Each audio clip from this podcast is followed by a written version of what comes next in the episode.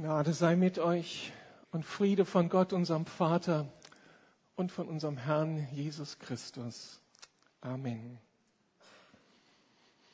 Kann ich wieder erleuchtet werden? Thema meiner Predigt heute Leben gestalten als bevollmächtigter Zeuge Jesu. Ich habe Anfang des Jahres mit einem neuen Bibelleseplan begonnen. Das Ziel ist, einmal in diesem Jahr wieder durch die Bibel zu lesen. Und das sind so jeden Tag vier Kapitel, eine halbe Stunde, die man da beschäftigt ist. Aber mir hilft dieses Vorgehen immer wieder, weil ich so eintauchen kann in die Geschichte, die Gott mit seinen Menschen geht, die großen Zusammenhänge wieder neu zu entdecken. Und wenn ich dann so einzelne Bücher lese, so am Stück, dann empfinde ich immer wieder, dass das mir die Gelegenheit gibt, wirklich einzutauchen in den Spirit, in den Geist der Autoren, die von Gottes Geist ergriffen ihr Herz sprechen lassen und dann dann komme ich ihrer Leidenschaft auf die Spur, dem, was wirklich ihr Herz ausmacht. Das kann nicht entdeckt werden, wenn wir immer nur so happenweise aus der Bibel herausnehmen. Und am Anfang der vergangenen Woche war jetzt auf dem Bibelleseplan die Apostelgeschichte. Und das hat, hat mich wieder dermaßen mitgenommen. Gleich das erste Kapitel war wieder so mindblowing und dann lese ich die folgenden Kapitel und es ist unglaublich. Das Wort Gottes ist unglaublich. Und wenn wir es anfangen, so uns darauf einzulassen, auf das, was da geatmet wird, kommt einiges in Bewegung bei uns. Und darum kann ich nicht anders, als mit euch das zu teilen, was ich gleich am ersten Tag entdeckt habe. Einige Verse des ersten Kapitels der Apostelgeschichte. Der Text steht hier vorne. Ich lese ihn und dann möchte ich Henning bitten, dass er uns ein Lied singt. Und ihr könnt euch eure eigenen Gedanken machen über diesen Text, bevor ich dann versuche, eure Aufmerksamkeit ein bisschen zu lenken.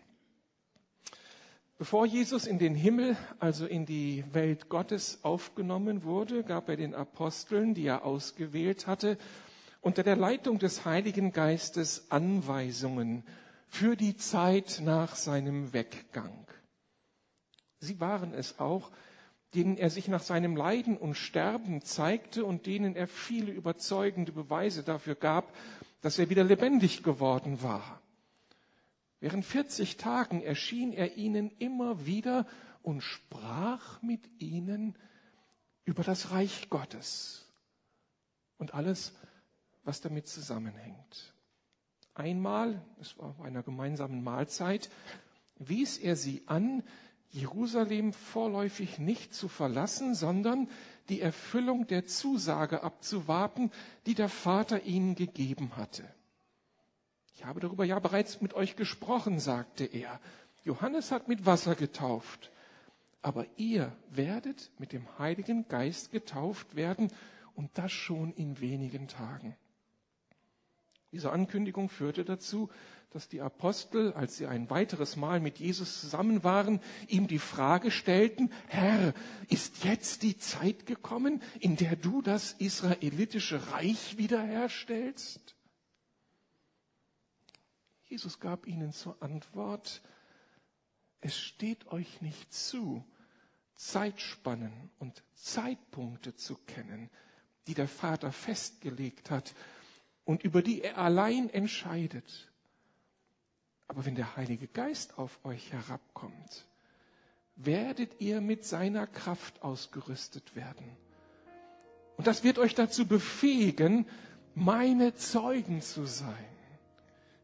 In Jerusalem, in ganz Judäa und Samarien und überall sonst auf der Welt, selbst in den entferntesten Gegenden der Erde.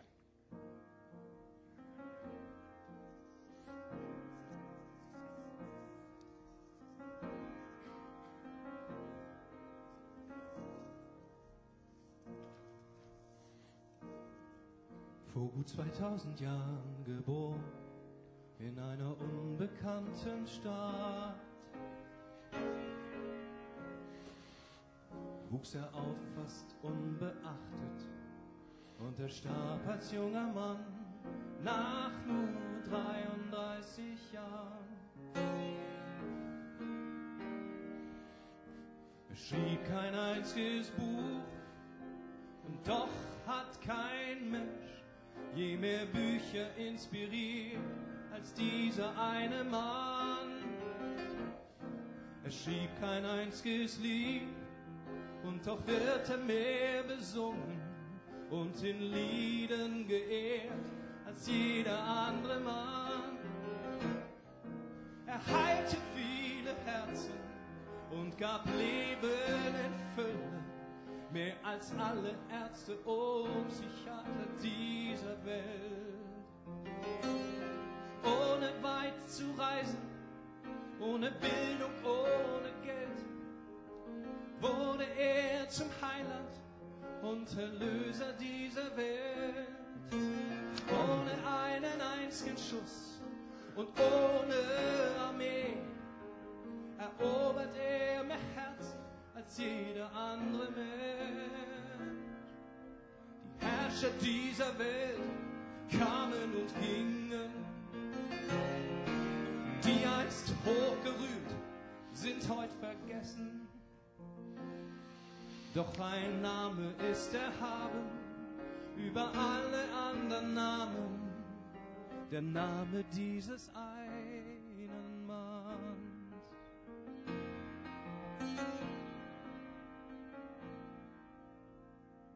Als er starb, vor fast 2000 Jahren am Kreuz, vor den Toren einer Stadt, hat er es vollbracht.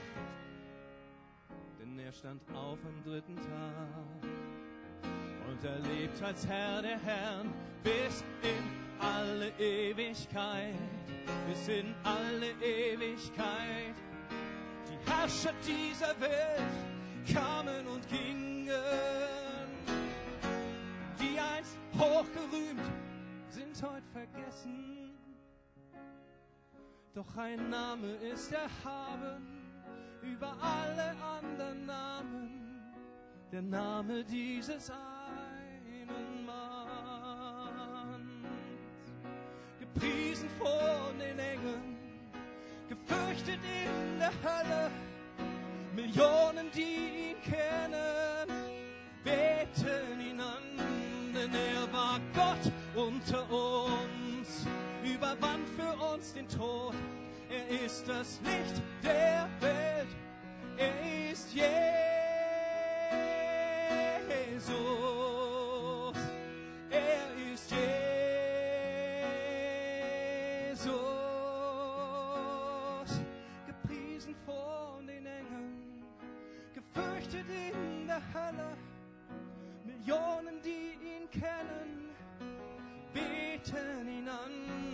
Er war Gott unter uns, überwand für uns den Tod. Er ist das Licht der Welt. Er ist Jesus.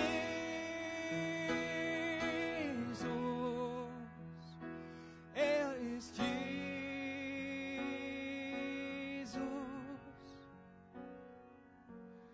Wer sagst du, dass er ist?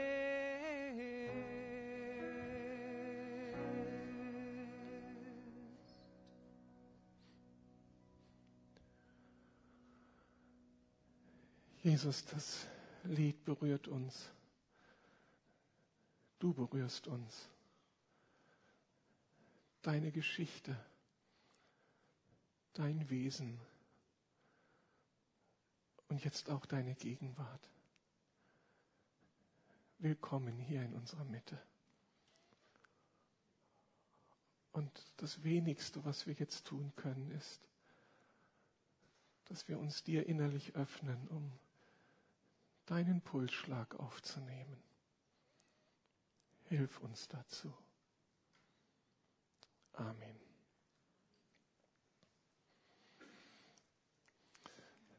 Es ist hochinteressant, die letzten Worte bedeutender Persönlichkeiten zu lesen. Als Elisabeth I. von England am 24. März 1603 gesagt wurde, sie müsse sich nun ins Bett begeben, antwortete sie, kleiner Mann, kleiner Mann, das Wort müssen ziemt sich nicht, wenn man mit Fürsten spricht. Letzte Worte einer Königin. Ludwig von Beethoven meinte am 26. März 1827, schade, schade, zu spät, weil er die letzte Lieferung Wein nicht mehr genießen konnte. Winston Churchill meinte am 24.01.1965, alles langweilt mich. Jean-Paul Sartre sprach dieses Wort. Ich bin gescheitert. Und Dietrich Bonhoeffer sagte unmittelbar vor seiner Erhängung durch die Nazis am 9. April 1945, das ist das Ende. Für mich der Beginn des Lebens. berühmte Worte berühmter Menschen, die so mit diesen Sätzen widerspiegeln das, was sie verkörpern. Umso interessanter, was die letzten Worte Jesu vor seinem endgültigen Abschied von seinen Jüngern, von seinen Nachfolgern waren. Unser Predigtext gibt uns eine Ahnung davon. Jesus sprach in den Wochen nach seiner Auferstehung ganz viel von dem Reich Gottes. Er sammelte seine Schüler um sich und das war sein Thema. Er sprach davon, dass seine Nachfolger seine Zeugen, seine Botschafter, seine Mitarbeiter sein sollten und dabei auf der ganzen Welt von ihm reden sollten. Und er machte deutlich, dass sie zur Ausführung dieser Berufung die Kraft des Heiligen Geistes empfangen sollten. Das ist für mich bemerkenswert. Jesus reflektiert nicht seine eigene Situation, sondern die seiner Nachfolger. Und er schreibt uns ins Stammbuch, was ihm über alles andere wichtig ist. Also wenn Jesus so die, die letzten Sätze seinen Leuten mitteilt, da kommt es drauf an. Da spüren wir, was ihn ausmacht. Und er adressiert uns. Er adressiert dich. Er will dir und mir sagen, was ihm so wichtig ist. Sei ein Teilhaber des Reiches Gottes. Sei ein Zeuge dieses großen Herrn, den wir gerade besungen haben. Und all das tu in der Kraft Gottes. Und das muss uns, die wir Jesus kennen und lieben gelernt haben, unbedingt angehen. Mich hat das diese Woche nicht mehr losgelassen. Schon oft gehört, längst ja reflektiert und doch wieder ganz neu gehört. Dabei muss ich kurz erklären, was Jesus mit dem Begriff Reich Gottes meint. Reich Gottes, das ist die Welt Gottes. Das ist der Einfluss, ja, der Herrschaftsbereich des großen Gottes. Und dieser Herrschaftsbereich umfasst die gesamte für uns wahrnehmbare Welt und die gesamte transzendente Welt. Auf dieser Erde, in unserem Miteinander, in unserem Wahrnehmen von Wirklichkeit nehmen wir diese Herrschaft Gottes nur ganz bedingt wahr. Man muss schon die Augen dafür geöffnet bekommen, dass er hier unterwegs ist. Sonst fassen wir es nicht. Aber diese Herrschaft Gottes ist real und konkretisiert sich in Gottes Einflussnahme auf die Menschen. Zum Beispiel wenn sie anfangen, über Gott nachzudenken. Denken. Wenn da diese Sehnsucht nach Halt in ihrem Leben aufkommt, nach Sicherheit, nach einer festen Konstante, nach absoluten Werten, dann ist er schon dran. dann ist er schon dabei, das Interesse der Menschen zu wecken. Das Reich Gottes ist real und konkretisiert sich, wenn Christus selbst sich dann Menschen mitteilt, wie heute unzähligen Moslems, und er erscheint im Traum oder an anderer Stelle und sie begreifen auf einmal, da ist jemand, an dem komme ich nicht vorbei. Das Reich Gottes wird konkret, wenn Gott Gebete beantwortet und Fakten schafft, die über unser Verstehen hinausgehen. Dann sprechen wir von Wundern.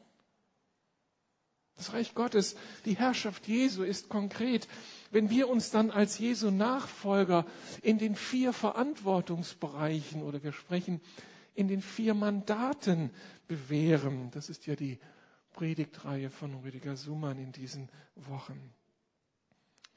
Wenn wir uns da bewegen und dort bewusst das nachvollziehen, was Gott für diese vier Bereiche vorgesehen hat. Wenn wir also in Ehe und Familie im Sinne Jesu leben, wenn wir gemeinsam im Sinne Jesu Gemeinde, Kirche gestalten, wenn wir uns mit Jesus beruflich engagieren und nicht ohne ihn, und wenn wir uns zum Beispiel im Namen Jesu durch bürgerschaftliches Engagement einmischen in die Belange der Gesellschaft und dabei helfen, dass das Leben in dieser Stadt ein bisschen gerechter und lebenswerter wird. Durch dieses initiative, proaktive Leben von Christen in dieser Welt und für diese Welt nimmt das Reich Gottes Gestalt an. Ich kann immer wieder nur sagen, das ist doch Musik, oder? Indem du Familie unter Gott lebst baust du Reich Gottes, baust du mit an dieser großen Kathedrale, die Gott errichtet und die Ewigkeitswert hat. Dein berufliches Engagement kann Gottesdienst werden. Und du bist sein verlängerter Arm im Kundengespräch, in der Auseinandersetzung mit seinen Kollegen. Deine Arbeit ist geadelt. Und dein nachbarschaftliches Engagement das ist so viel mehr als ich mag sie halt oder ich mag sie nicht. Es ist Bau des Reiches Gottes.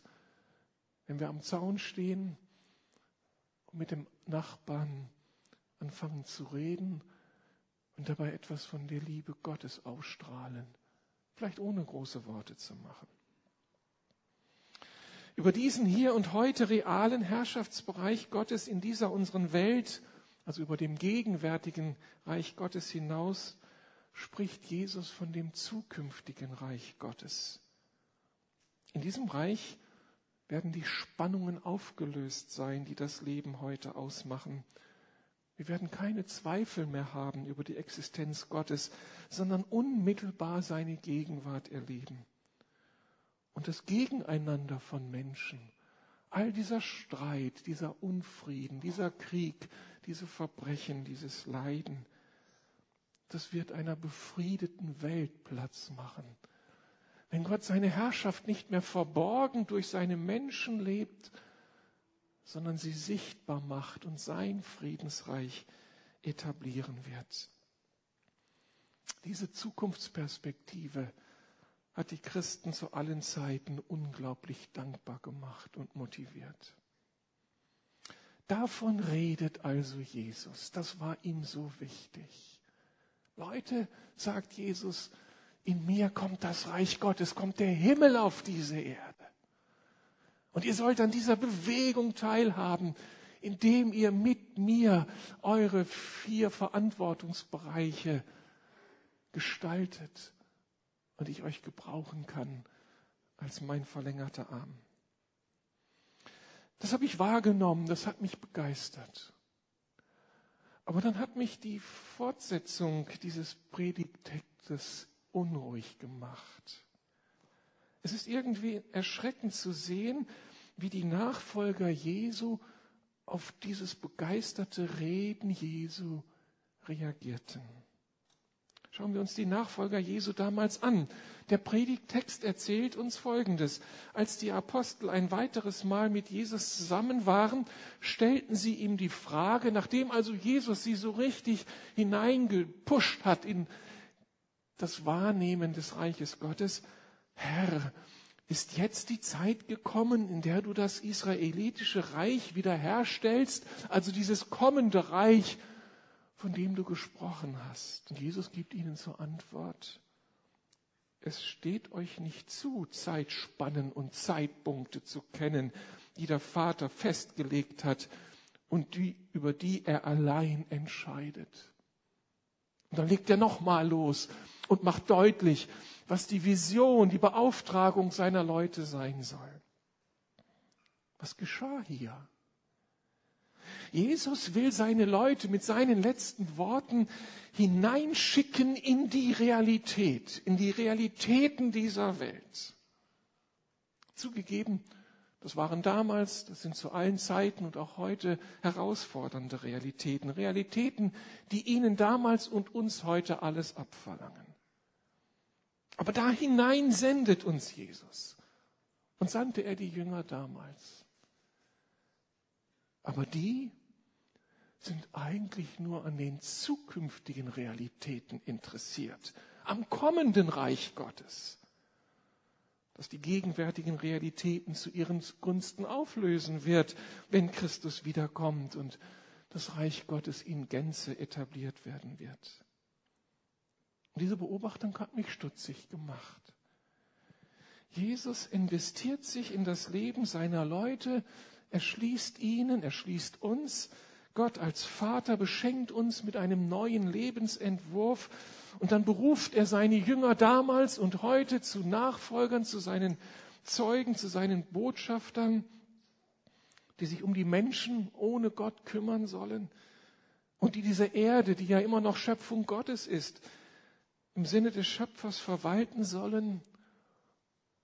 Und dann sind die nur an der Zukunft interessiert, weil die ja spannend sein wird. Und sie träumen ja immer noch davon, dann in der neuen Welt Gottes groß rauszukommen und dann Chefposten besetzen zu können. Sie verlagern ihre Erwartung, ihr Denken, ihr Engagement von der Realität hier und heute auf das, was einst sein wird.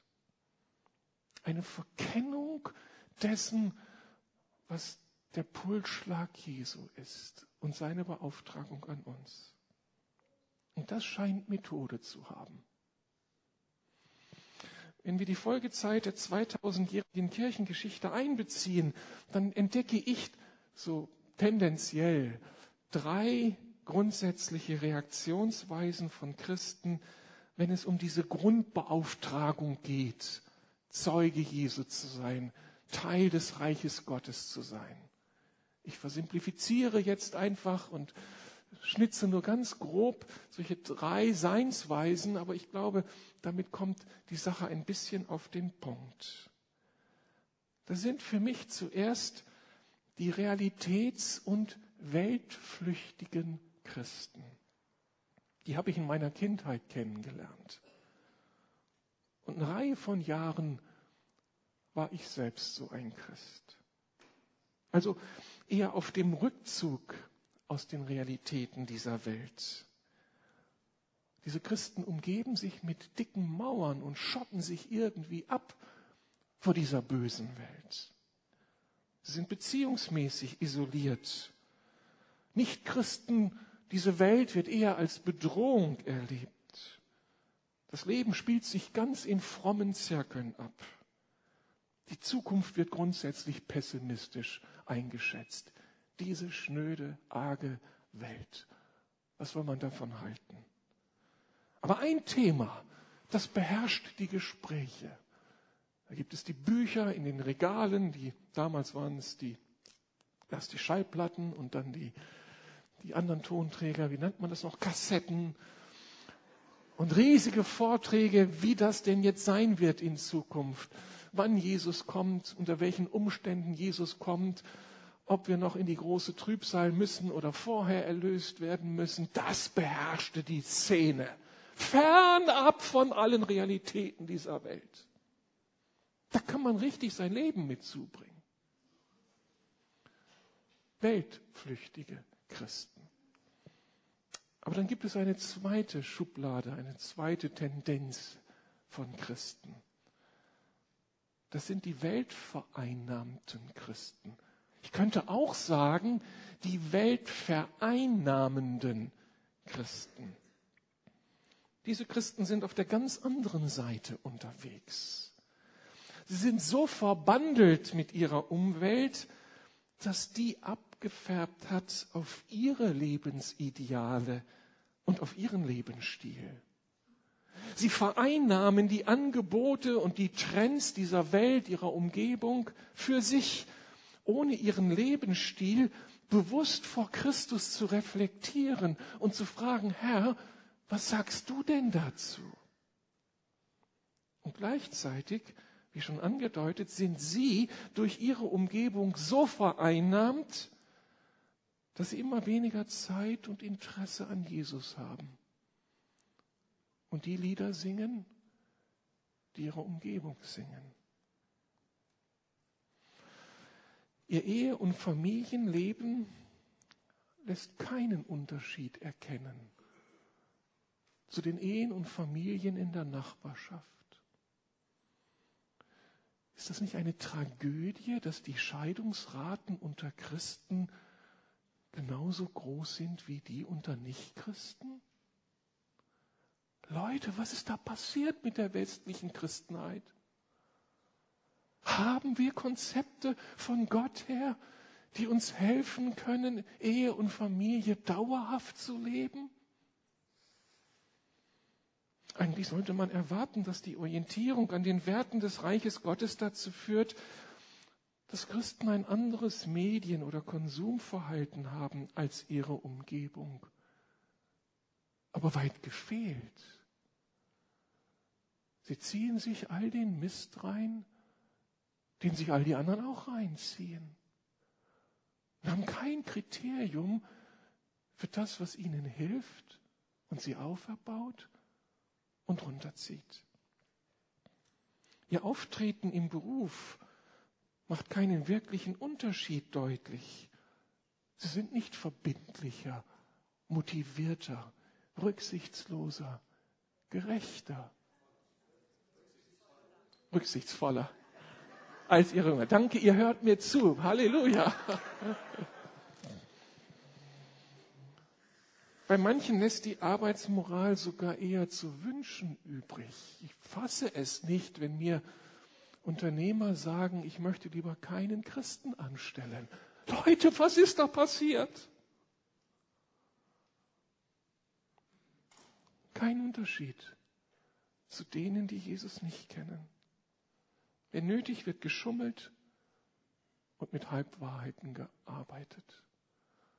Und wenn ich irgendwo was mitnehmen kann vom Staat, dann nehme ich es natürlich mit, wie alle anderen auch, ob es mir zusteht oder nicht. Kein Unterschied. Und auch ihr Leben im gesellschaftlichen Umfeld zeugt nicht davon, dass sie Herrn, einem Herrn folgen, der einen wahrhaft alternativen Lebensstil favorisiert. Sie leben wie alle anderen letztlich ein total ich-bezogenes Leben, aber mit Schmuckkreuz um den Hals und frommen Liedern am Sonntagmorgen. Da kann man Stunden vor dem Fernseher in der Woche verbringen oder Stunden im Hobbykeller oder Stunden beim Sport. Aber auf die Frage, hast du auch Zeit mit deinem Herrn? haben sie keine Zeit. Kein Unterschied zu ihrer Umgebung. Und das macht große Teile der westlichen Christenheit aus. Kirche, wo bist du hingekommen?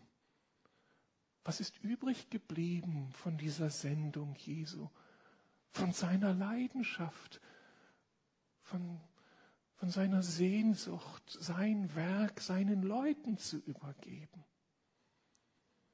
Wenn die alles so machen wie die anderen auch. Und dann sind da die weltverantwortlichen Christen, die in der Realität lebenden und sich bewährenden Christen. Das sind die Christen, die leidenschaftlich Christus nachfolgen. Sie sind total präsent in dieser Welt, nicht weltflüchtig und auch nicht weltvereinnahmt, sondern positioniert in dieser Welt. Sie stellen sich den Realitäten, nicht blauäugig, sondern sehr nüchtern, nicht zweckoptimistisch, sondern voller Hoffnung. Das sind die wahren Realisten, weil sie wissen, was im menschlichen Herzen abgeht und sich nichts vormachen und nicht irgendwelchen Idealen hinterher träumen. Und sie haben eine Vision für diese Welt. Ihr Lebensstil ist eine Provokation. Sie sind irgendwie anders. Sie stehen für Wahrheit, Gerechtigkeit, Frieden, Liebe, Harmonie, Einheit und Schönheit und vor allen Dingen stehen sie für Jesus. Jesus ist ihr Dreh- und Angelpunkt. Ohne den geht gar nichts. Und sie sind konfliktfähig. Sie heulen nicht mit den Wölfen. Und sie können und wollen gegen den Strom schwimmen. Und eine Frage begleitet sie die ganze Woche über, den ganzen Tag über. What would Jesus do? Herr, wo möchtest du, dass wir unseren nächsten Urlaub machen? Herr, wie sollen wir unseren nächsten Urlaub machen? Herr, eigentlich bräuchten wir eine neue Couchgarnitur. Ist das dran, Herr? Alles Fragen, die für Sie so selbstverständlich sind. Warum? Weil sie ihm gehören, dem da, der die Krone auf dem Kopf hat, der der Herr dieser Welt ist und sie singen nicht nur, Jesus ist Herr und wir sind begeistert von dir, Herr, sondern sie setzen das um. Er ist ihr Herr.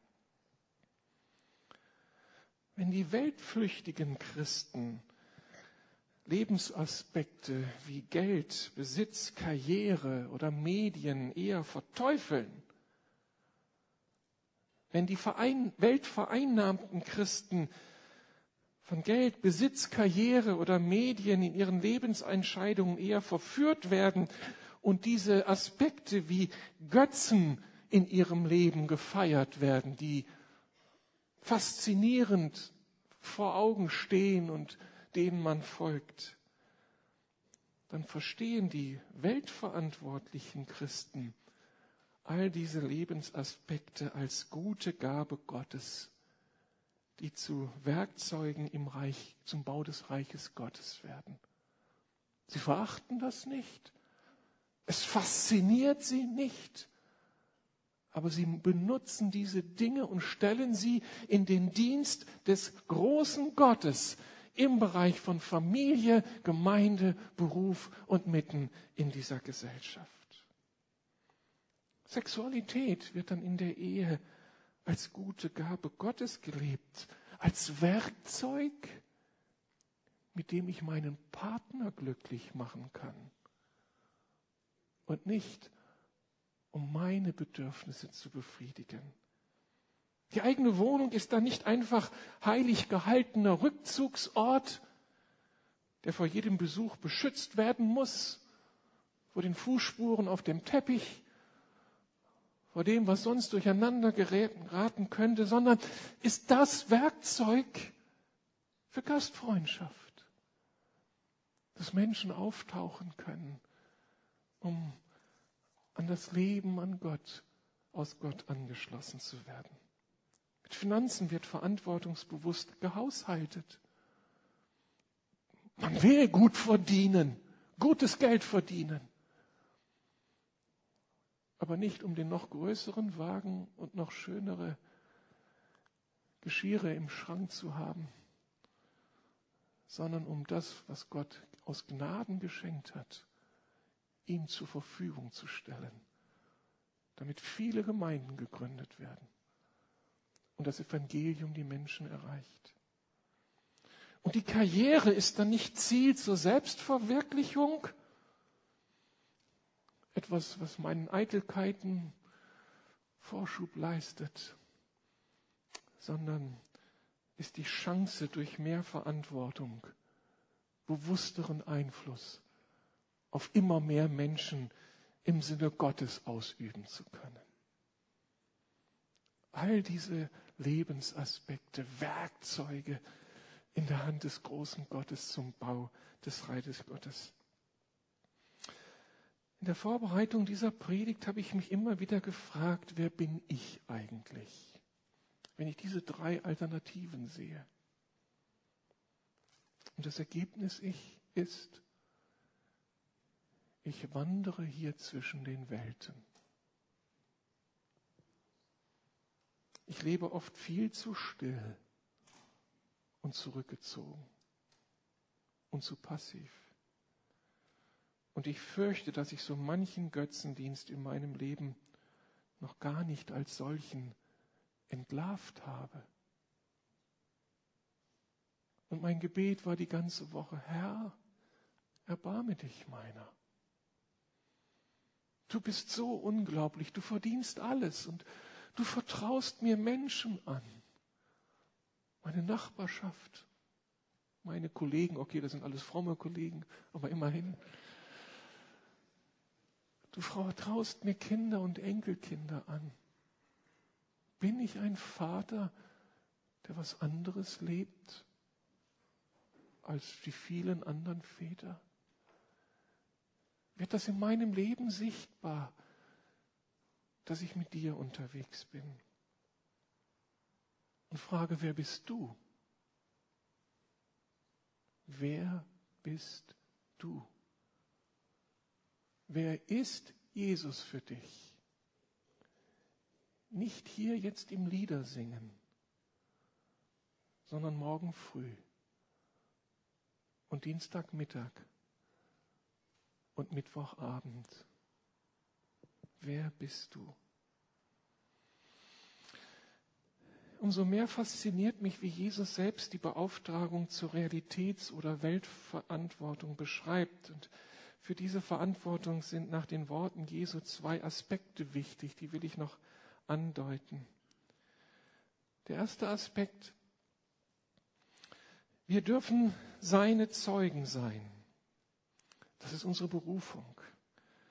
Und das natürlich in den vier Verantwortungsbereichen unseres Lebens und das mit einem so verheißungsvollen Ziel. Verantwortung für diese Welt nehmen heißt für Jesus offensichtlich zuerst die Wahrheiten, die Werte, die Lebensordnungen, die ihn ausmachen, für die einzustehen, sie zu bezeugen durch unseren Lebensstil und durch unser Reden die zu bezeugen und zu leben in diesen vier Mandaten. Als Zeugen Jesu haben wir keine eigene Botschaft, sondern wir stellen uns nicht, und wir stellen uns nicht selbst dar. Wir verkaufen nicht unsere Produkte. Wir vermitteln hingegen Jesus und weisen immer über uns hinaus auf ihn. Wir präsentieren uns nicht selbst, sondern wir treten ganz zurück als Zeugen hinter ihm. Ihr müsst mal nachlesen, was Petrus macht, wie respektvoll er ist, wie, wenn die Menschen ihn hochjubeln wollen, er immer zurücktritt und sagt, nein. Es geht um Jesus und was hier gelingt, das ist Jesus. Wenn wir das tun, hat das bemerkenswerte Konsequenzen. Ich habe weitergelesen in der Apostelgeschichte, und wahrgenommen, wie die Nachfolger Jesu sich tatsächlich auf die Beauftragung durch Jesus eingelassen haben. Sie sind nicht dabei stehen geblieben, eher an der Zukunft interessiert zu sein, sondern sie haben sich den Realitäten gestellt. So zeigt es die Predigt des Petrus, nachdem er einen Kranken öffentlich geheilt hatte. Heißt es in Apostelgeschichte 3, Vers 19, dass Jesus durch die Predigt des Petrus und der Apostel Menschen einen Neuanfang ermöglicht hat. Jesus ermöglichte den Menschen Zeiten der Erfrischung. Irgendwie hat mich dieser Begriff gepackt. Das ist das, was mit mir verbunden werden darf. Wenn Menschen in mein Umfeld hineintreten und ich Werkzeug Jesu bin, dann erleben sie Zeiten der Erfrischung, der Erquickung, der Erneuerung, der Ermutigung. Es kommt neues Leben zu ihnen. indem ich Zeuge bin, indem ich zurücktrete und mich nicht selbst vorspiele und Leute an mich binde, sondern an Jesus anbiete, kommen sie zu Zeiten der Erquickung. Das hat mich gepackt. Das ist ein begehrenswertes Ziel. Wenn das Menschen einmal sagen würden, also wenn ich dem Hans-Peter Pache begegnet bin, dann bin ich zum Leben gekommen. Dann bin ich irgendwie anders. Da habe ich gespürt, dass da etwas ist, was mich ein Stückchen weit gesünder und heiler macht. Das ist deine Berufung, meine Berufung. Apostelgeschichte 3, 25 macht deutlich, dass dieses Vorleben und Bezeugen der Realität Jesu am Ende wirklich Segen bedeutet, den Shalom Gottes erschließt für Menschen. Sie fühlen sich beschenkt in der Nähe Gottes. Die Einheimischen, die Geflüchteten, die Notleidenden, sie erleben durch den Zeugen Jesu etwas von diesem Frieden Gottes. Und dann bedeutet dieses Zeuge sein am Ende, dass sich tatsächlich Leben verändern. Apostelgeschichte 3, 26. Leute verlassen ihr altes Leben, finden zu einem neuen Leben, nicht einfach zu neuen Ideen, nicht zu einem einfachen Mehrwert dadurch, dass Jesus irgendwie jetzt der Anker und die Hoffnung ist, sondern ihr Leben wird transformiert. Das ist das Ziel des Zeugen herrliche Ziele. Was adelt das? Meine Berufung und deine Berufung. Und das Zweite ist, wir dürfen seine Zeugen sein in den vier Verantwortungsbereichen mit einem faszinierenden Kraftpaket, eben dem Heiligen Geist. Wenn wir angesichts dessen, was ich versucht habe, als Standard für unsere christliche Existenz zu beschreiben, unter Druck geraten, und empfinden, das schaffe ich ja nie. Das ist ein christliches Ideal, das mit meiner Realität gar nichts zu tun hat. Wenn wir so argumentieren, dann haben wir eben die Rechnung ohne die Kraft des Heiligen Geistes gemacht. Und hör mal, dann zeigt solch ein Denken, dass du zur zweiten Kategorie gehörst, nämlich deine Rechnung ohne Jesus machst und immer noch so denkst, wie man eben denkt, wenn man Jesus nicht kennt. Ja, dann empfindet man Jesus als provozierend, als überfordernd. Das macht mir Druck. Aber es macht nur denen Druck, die nicht wirklich verliebt sind in Jesus. Und das macht nicht Druck Menschen, die um das Geheimnis des Heiligen Geistes wissen. Die nämlich, die hören das und die haben nur eine Sehnsucht. Ja, Herr, jetzt mehr von dir. Jetzt mehr von dir. Mehr von deiner Leidenschaft, mehr von deiner Liebe, mehr von deiner Kraft, mehr von deinem Gehorsam. Ich bringe es nicht. Aber jetzt fange ich nicht an, deine Standards klein zu reden und mich herauszuziehen, sondern es treibt mich zu ihm. Das ist die Logik des Reiches Gottes. Bist du angekommen in der Logik des Reiches Gottes? Oder noch immer gesteuert von dem, was in dieser Welt gedacht wurde? Wenn Jesus durch den Heiligen Geist in unserem Leben das Sagen bekommt und uns seine Lebenskräfte zukommen lässt, dann wird sich alles irgendwie verwandeln. Und der Heilige Geist ist die, Heraus die Voraussetzung dazu. Und mit diesem Geist ist dann alles möglich.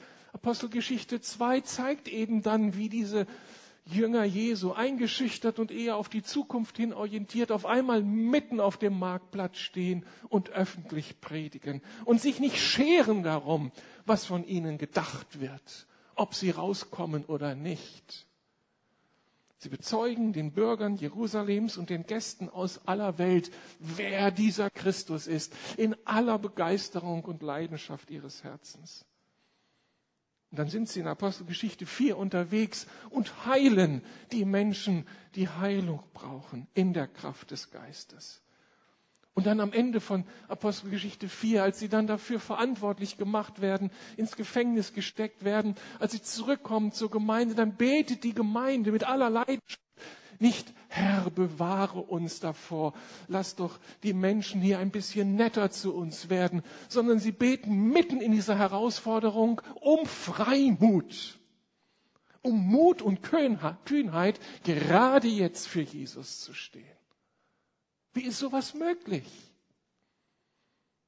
Es ist möglich in der Kraft des Heiligen Geistes. Es ist nicht möglich, wenn ich mich isoliere von ihm und meine, ich muss es bringen. Ich bringe es nicht. Ich, Hans-Peter, bringe es nicht. Die Antwort heißt also, wenn du dich fragst, ist das möglich? Ist das real, was hier gepredigt wird? Yes, we can. Oder um unsere Bundeskanzlerin zu zitieren. Wir schaffen das. Ich und der Heilige Geist. Wir schaffen das. Glaubst du das? Das ist jetzt nicht der Spruch eines Politikers, sondern das ist Jesus. Dazu ist er gekommen. Und genau das erleben Christen weltweit. Nun beklagen viele und ich auch, es wäre alles so viel einfacher, wenn ich vollmächtiger wäre und wir auch Zeichen und Wunder erleben würden, wie zu Zeiten der Bibel. Wenn ich auch an der Gedächtniskirche da einen obdachlosen Kranken sehe und ihm, ihn auf die Beine verhelfe mit einem klaren Statement, steh auf, nimm deine sieben Sachen und sei gesund. Es wäre alles so viel einfacher. Das darf ich uns darauf aufmerksam machen, dass das eine fatale Argumentation ist, die letztlich wieder in dem Denken wurzelt, das mit der zweiten christlichen Person gekennzeichnet ist. Ein Denken, das wir überwinden wollen. Die Menschen dieser Welt denken, dass wir nur dem glauben, was wir sehen, was wir anfangen, anfassen können. Und wenn wir es greifbar vor Augen haben, dann ergreifen wir es und engagieren wir uns. Ist nur das begehrenswert und umsetzungswürdig, was funktioniert und meine Bedürfnisse erfüllt. Wenn wir uns auf diese Argumentation einlassen, glauben und lieben wir Jesus nicht wirklich, dann ist er nur Beiwerk, das Schmuckstück, der Mehrwert in meinem Alltag. Aber es ist nicht der Auferstandene, es ist nicht der Herr, dem wir vertrauen und dem wir lieben. Mir ist es in diesen Tagen wie Schuppen von den Augen gefallen, einmal mehr. Vollmacht zeigt sich nicht an den spektakulären Resultaten meines Dienstes für Jesus, zeigt sich nicht in Heilungen, in Bekehrungen. Wisst ihr, woran sich Vollmacht festmacht? An der Bereitschaft, Jesu letzte Worte ernst zu nehmen. An der Bereitschaft, Zeuge zu sein, und die Kraft des Heiligen Geistes zu begehren. Jesus sagt, selig sind die, die nicht sehen und doch glauben. Und er meint damit auch, selig sind, die nicht sehen und doch hingehen und das Evangelium predigen. Auch wenn sie nicht die Bekehrungen zählen können. Selig sind, die nicht sehen und doch mit dem Kranken beten, obwohl sie schon hunderte Male gebetet haben und es nicht passiert ist. Aber die sagen, Jesus, ich achte, dass du der Herr bist. Und das ist deine Verantwortung, was, was aus meinem Zeuge sein und aus meinem mit Menschen beten geschieht. Du bist der Chef. Aber ich vertraue dir. Und ich tu's, weil ich dich liebe. Und weil ich nicht von dem ganzen Erfolgsdenken abhängig bin, sondern weil mein Herzschlag der ist, Jesus, ich tue es für dich. ich bin verliebt in dich. Ich kann gar nicht anders, als mich dir zu stellen. Darum wage ich es, zu reden, zu beten. Darum entwickle ich diesen alternativen Lebensstil. Äh, Und darum akzeptiere ich Stirnrunzeln und Widerstand. Was soll's? Für den König Jesu lohnt es sich doch.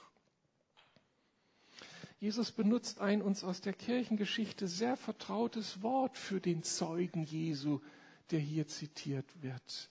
Das Wort Martyres. Und da klingt schon dieses Wort an, das wir kennen, Märtyrer. Und was sind das für Zeugen? Das sind Zeugen, die so erfüllt sind vom Heiligen Geist, dass die Liebe zu Jesus, ihr Vertrauen auf ihn, ihr, ihr Gehorsam seiner Sendung gegenüber wichtiger ist als alle anderen Bedürfnisse. Als das Bedürfnis nach Sicherheit, nach erfülltem Leben, nach Reichtum, nach Wohlergehen, nach Harmonie. Es ist alles zweitrangig gegenüber diesem Wissen, ich bin mit Jesus unterwegs. Das ist der Zeuge Jesu, der sich verbeißt in dieser Beauftragung. Ich bin dein Gesandter und in deiner Kraft gehe ich. Auf solche Leute kann man nur auf zweifache Weise reagieren. Man ist so fasziniert, dass man fragt, wie kann ich an dieses Lebensgeheimnis herankommen? Wie kann ich Christ werden? Oder aber man ist so herausgefordert, dass man alle Stacheln ausfährt und diesen Stein des Anstoßes beseitigen will. Das ist die Realität. Als Konsequenz daraus bete ich einmal mehr. Komm, Heiliger Geist, bevollmächtige mich, mach mich zu einem begeisterten Jesus-Liebhaber und mach mich zu diesem unerschütterlichen Zeugen für dich. In Familie, Gemeinde, Beruf und auf der Bürgerplattform, in der Flüchtlingsunterkunft, in den Parteizentralen dieser Welt. Und das Resultat überlasse ich dir. Du bist Gott und nicht ich. Amen.